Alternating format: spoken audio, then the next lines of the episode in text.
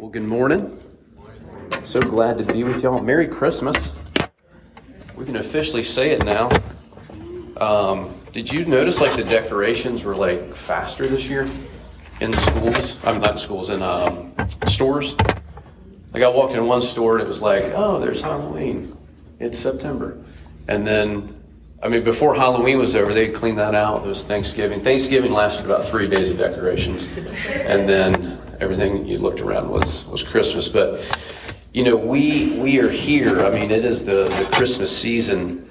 And we're here to kick it off with Advent. Churches all over the world have been doing this for thousands of years. And it's been a really interesting thing to watch it go away for a season in the church because people thought it felt too religious or too, like my grandparents used to do that. And now it's making a resurgence. And it's not just, the Advent wreath, it's the Advent season. It is this time of preparation as we get time to prepare our hearts for what we celebrate, a Savior that came to us, that God put on flesh and dwelt among us, that we needed a Savior to die in our place, and no one could do it unless they lived a perfect life, and God said, well, I've already got a plan, I'm coming down, and He did. Advent is that waiting game. We're all waiting for something, aren't we, in life? Whether it's a big life change, peace and chaos, or I just want a break. Advent is exactly what you need. Do you know that the Advent actually starts the church calendar? We start our calendars when?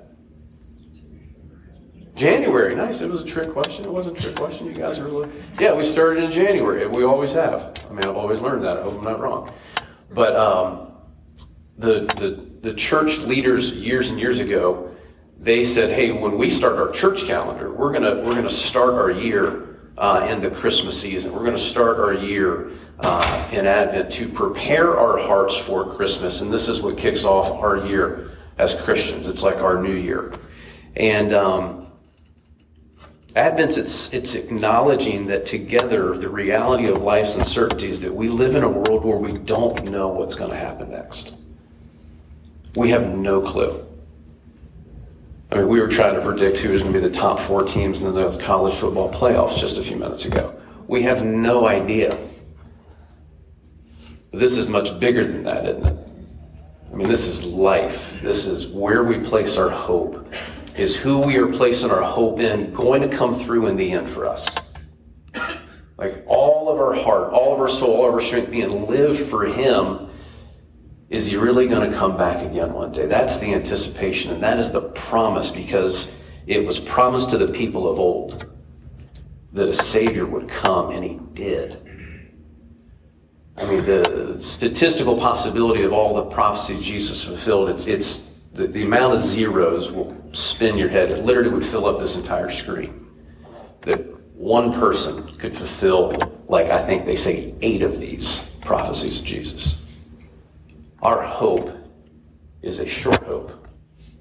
Our hope is a hope you can build your life upon, because our hope's in Jesus, who's coming again. And so we prepare our hearts for Advent. As Dee said earlier, it's a 4-week process leading up to it. The duration's 4 weeks, and it's concludes. We will conclude it on Christmas Eve. By the way, Christmas Eve is at, if you didn't see our weekly or our monthly email now, we will meet Christmas Eve at 10 a.m. They will not let us in the building after that. They don't have coverage for that. So 10 a.m. I thought that was a bummer, but we've traveled a few times. We've been to a couple of churches over the last month or so. Everybody's going morning. I don't know why. It's pretty cool. People are we're not going to be stressed, and. And here's the deal. As a pastor, I'm just going to be honest with you about Christmas Eve. You don't come for me. I get it. I'm not offended. You come to sing some carols. You look at kids, do something fun and gracious, and be encouraged in the Lord, and then you go eat, right? Well, now you don't have to worry about that. because it'll be at 10 a.m. and we'll be done by 11:45 now. 11 o'clock we'll be done. But these countdowns of these candles is something I want to talk about today, and then I'm going to have a scripture that I want to read to us that is actually from the church lectionary, which is helped guides us through our Advent season and the church year. This is not just for ambiance that we light candles. This is not just to have some decorations. This is a countdown. It's each candle symbolizing an aspect of the journey that we're on as we approach Christmas, this Advent season. And so candle one, which was lit today, was hope, which we need, right? We need to be reminded that we have hope, because in a world that is sometimes heavy, it's a reminder that there's something good coming. That there is light in the dark. It's like turning on a flashlight when you hear a noise, or flipping on the like you're like, oh, I got to see what's up, and you feel better just seeing, unless there's like a big bear in your den or whatever, you would feel worse. But you get what I'm saying? Like light is it always cuts through the darkness. And so that's why we light the candle of hope, that hope is here and hope is coming again. And so, candle two will be about peace as we go through the Advent season. We're going to be talking about this desire that we all have for an inner calm. Like anxiety is on an all-time high. Depression is on an all-time high. Suicide is at an all-time high. Abuse is at an all-time high. Alcohol use, all-time high. Drug use, all-time. Do you see a trend? Like, it hasn't always, gone that way, if you look at the trends. But we are trending. This is crazy. And it's because we are without peace much of the time. Certainly those without Christ are without peace.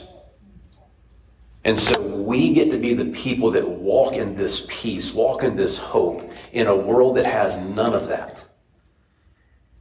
And we are part of the Advent celebration. We are part of the journey because people get to see God's work in our lives. Not so we can brag, but so that we can say, you can have this too. You can enjoy this peace. You can enjoy this hope. And candle three is all about joy.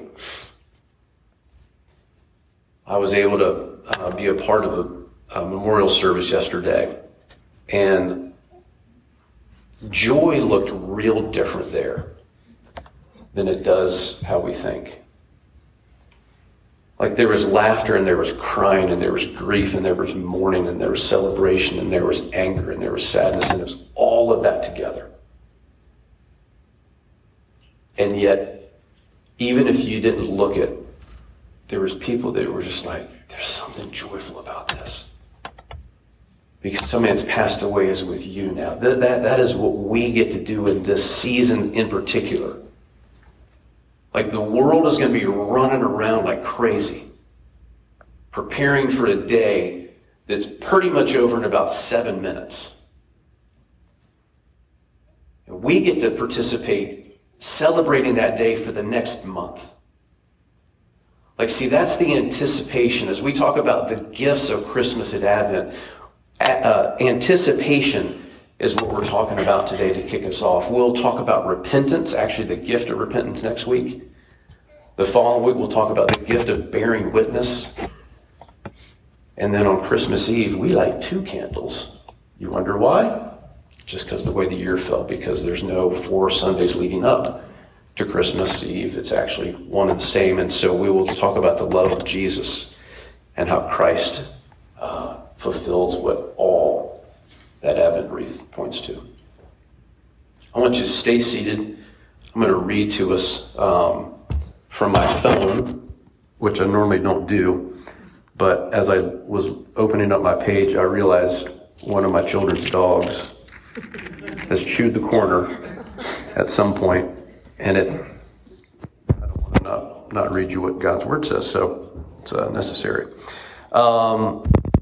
This is from Mark chapter 13, beginning in verse 24. You can stay seated. I know we normally stand, but I went longer in the front end here for a reason.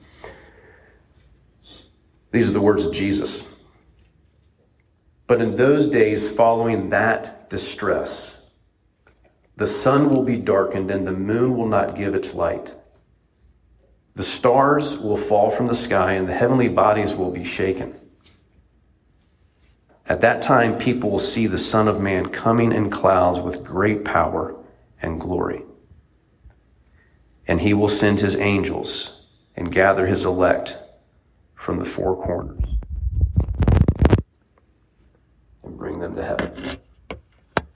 I mean, that is a thing that we need to understand in context. I mean, if you just read that verse, you were like, what? Like, what do you mean? I mean, it sounds almost like a Marvel movie a little bit. Like, it's just like, what? Like the star, like the, things are just going to go crazy. But understanding this in context is this, is that Jesus speaks about the coming of the Son of Man, being the Son of Man. He's foretelling a time of great cosmic events. He is there. He's like, I have come. I am the Son of Man, but I am coming back, and there's going to be some great cosmic events here. He speaks of the signs of like things happening with the sun, the moon, the stars, events that will signal the arrival of the Son of Man coming back in glory. Jesus encourages us in these verses to be watchful and anticipate his return. Why is it so important to anticipate? Anticipation is like, it's a really, really powerful force. I mean, think of something that you have anticipated in your life at some point or another. It might not be going well now, but at one point you anticipated it, and it was really exciting, like a relationship or a birthday that you anticipated. You're excited, and all of a sudden everybody forgot your birthday. Awesome. That didn't happen to me. I'm not telling a story to share bitterness or anything. But anticipation is powerful. Anticipation is what we're called to do, anticipating the coming Christ into our lives in new ways each and every day. Like, we're not just anticipating his return and we're like, okay, well, we're just going to wait for that. No, while we're waiting, it's like, oh, you mean I get to open this gift? You mean I get to learn this lesson? You mean I get to understand what this means? Like, we get to grow in him. As we're waiting for his return, it's not like we just sit here and wait and fold our hands, twiddling our thumbs, saying one day. No, this is a relationship that he wants with us, that he offers to us. And what he is saying is, I'm offering it to you. I'm offering for you to walk in this daily. And one day, when I come back, you will fully understand a relationship with me. You will fully, nothing will hold you back. But until then, isn't it wonderful? To not just anticipate God coming back, though that will be great, but to anticipate what he can do in our day-to-day lives. See, that is what brings hope. That God is the God of change in the here and now. And he's preparing eternity for us. Now, preceding these verses of what we read about the sun, the moon, the stars, all that craziness, there is the parable of the fig tree. And in those verses, Jesus is sharing the parable, and he's using the imagery of these new leaves sprouting as a sign that summer is near. The signs of the times will indicate the nearness of Christ's return. But like I said, anticipation is not merely waiting. It is the opportunity for us to like do things in our lives to cultivate awareness. Like, if you want to be aware of if your house is safe, what do you do? Well, I would say the first thing you do is you lock your doors, right? And then if you want more safety, you put in an alarm system. You put out cameras, because you're anticipating something bad happening, right? Well, as we anticipate Christ's return, we have to do things to put things in place to actually participate and to anticipate. Now, here's the great thing. You don't need to lock your doors for Jesus. You don't need a burglar alarm, all right? He is someone that we anticipate with good. So what can you do to be watchful? I mean, now, when you hear me talk about these things, I want you to understand this is not about doing things. This is about creating opportunities to experience Christ. If we just sat there in silence or listened to sports radio or watched the latest Christmas movie and said, Lord, I want to experience you, it might not happen. Why? Because you're not actively engaging. And so I'm not saying, hey, you need to go pick up a good book and you need to read that book front to cover. And man, you know what you should do? You should go ask Casey where she got that Advent wreath. And you should light that here. You can do those things. Matter of fact, we do those things at our home. But what can you put in place to start anticipating what God is doing in your life? Not just the fact that he's coming back, but that you can say, I am anticipating, I am hoping, I am really desiring that God would change this in me. And so this Advent season, how do you start to cultivate and not just end at Advent, but to use the new year of the church calendar to really kick things off for you spiritually? Like what do you need to do in order to hear God better? Because as you hear him better, you'll realize, wow, you've always been talking to me. Like you've always been working in me because I belong to you. And so what is it that creates that in you? All right, for one friend of mine, he's just like, man, I just got to get out in nature. Great. And what do? Do you whistle to the birds? No. What I do is I listen to God's word as I'm walking in nature. Awesome. For another one of my friends, he says it's golf. I'm just joking. He tries to. Right, Bobby? Just kidding. But we need to cultivate spiritual watchfulness in our lives. So don't come up with a list of things to do and say, I'm going to do these 1,000 things or whatever. No, what do you want God to help you with? What do you want your Heavenly Father that came to us to be involved in? What are you anticipating, good or bad? And how do you invite God into that? That is how you prepare your heart. That is being watchful. That is being anticipating, not to do more, but to experience Christ more.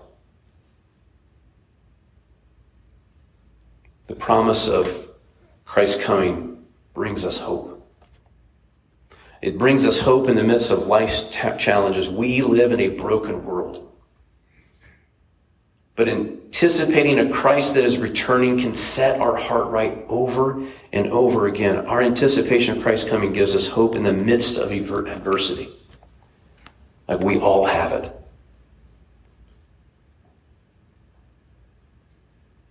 But see, the gift of anticipation brings focus. It brings rejoicing in the gift of Christ as we anticipate his returning.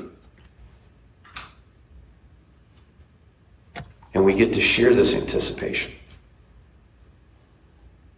Now, there's oftentimes that we as Christians hear, well, I need to share this anticipation. And we're like, you know what? I'm going to go witness to a bunch of people.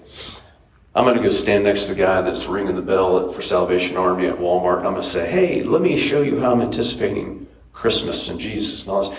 And if that's what God's calling you to do, go for it. What I mean about being... and sharing this anticipation. It's really for us as believers, first and foremost. Like it's for you and God. And then the next level of that anticipation that we're sharing is with fellow brothers and sisters of Christ. Because we get to experience together what God is doing.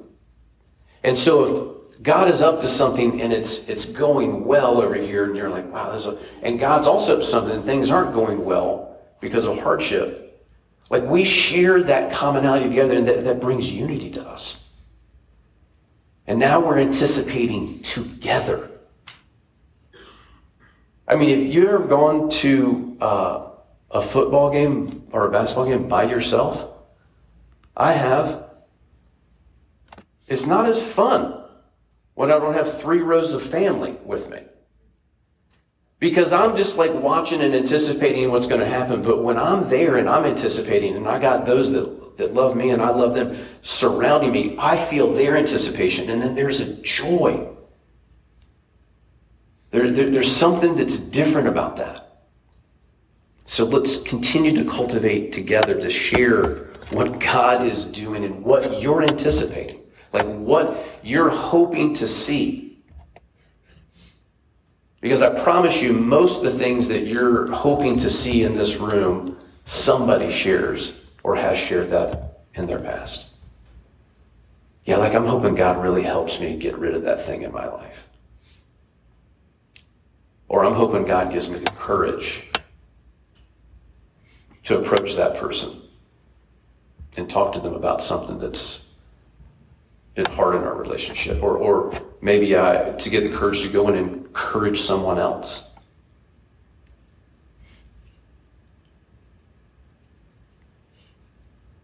But there is darkness. The heaven that we anticipate is not here, or at least not realized yet. It's all around us. And back then, in these verses, what Jesus was saying to them, they were in total belief that they were in darkness. They had hoped and waited for a Savior, and he came, and we wait for his next return. And when we think of darkness, we often think about this: evil, sin, and Satan. Like, if I say, hey, think about darkness, that's exactly what we think about. Broken world, things that are messed up, da-da-da-da-da. Well, Advent and a relationship with Christ is about this, looking at darkness this way. Instead of thinking about darkness as evil, sin, and Satan, think about it this way: that Jesus entered that darkness. And because he entered that darkness, it really has no hold on us. Will it affect us? Yeah. Will it bring pain? Yep. But will it win? No way. John chapter 1, verse 5 says this: the light shines in the darkness. In the darkness, meaning it's here. Don't you love that God's word acknowledges that things are broken? It's not all fluffy. No, the light shines in the current darkness. Oh, and the darkness has not overcome it.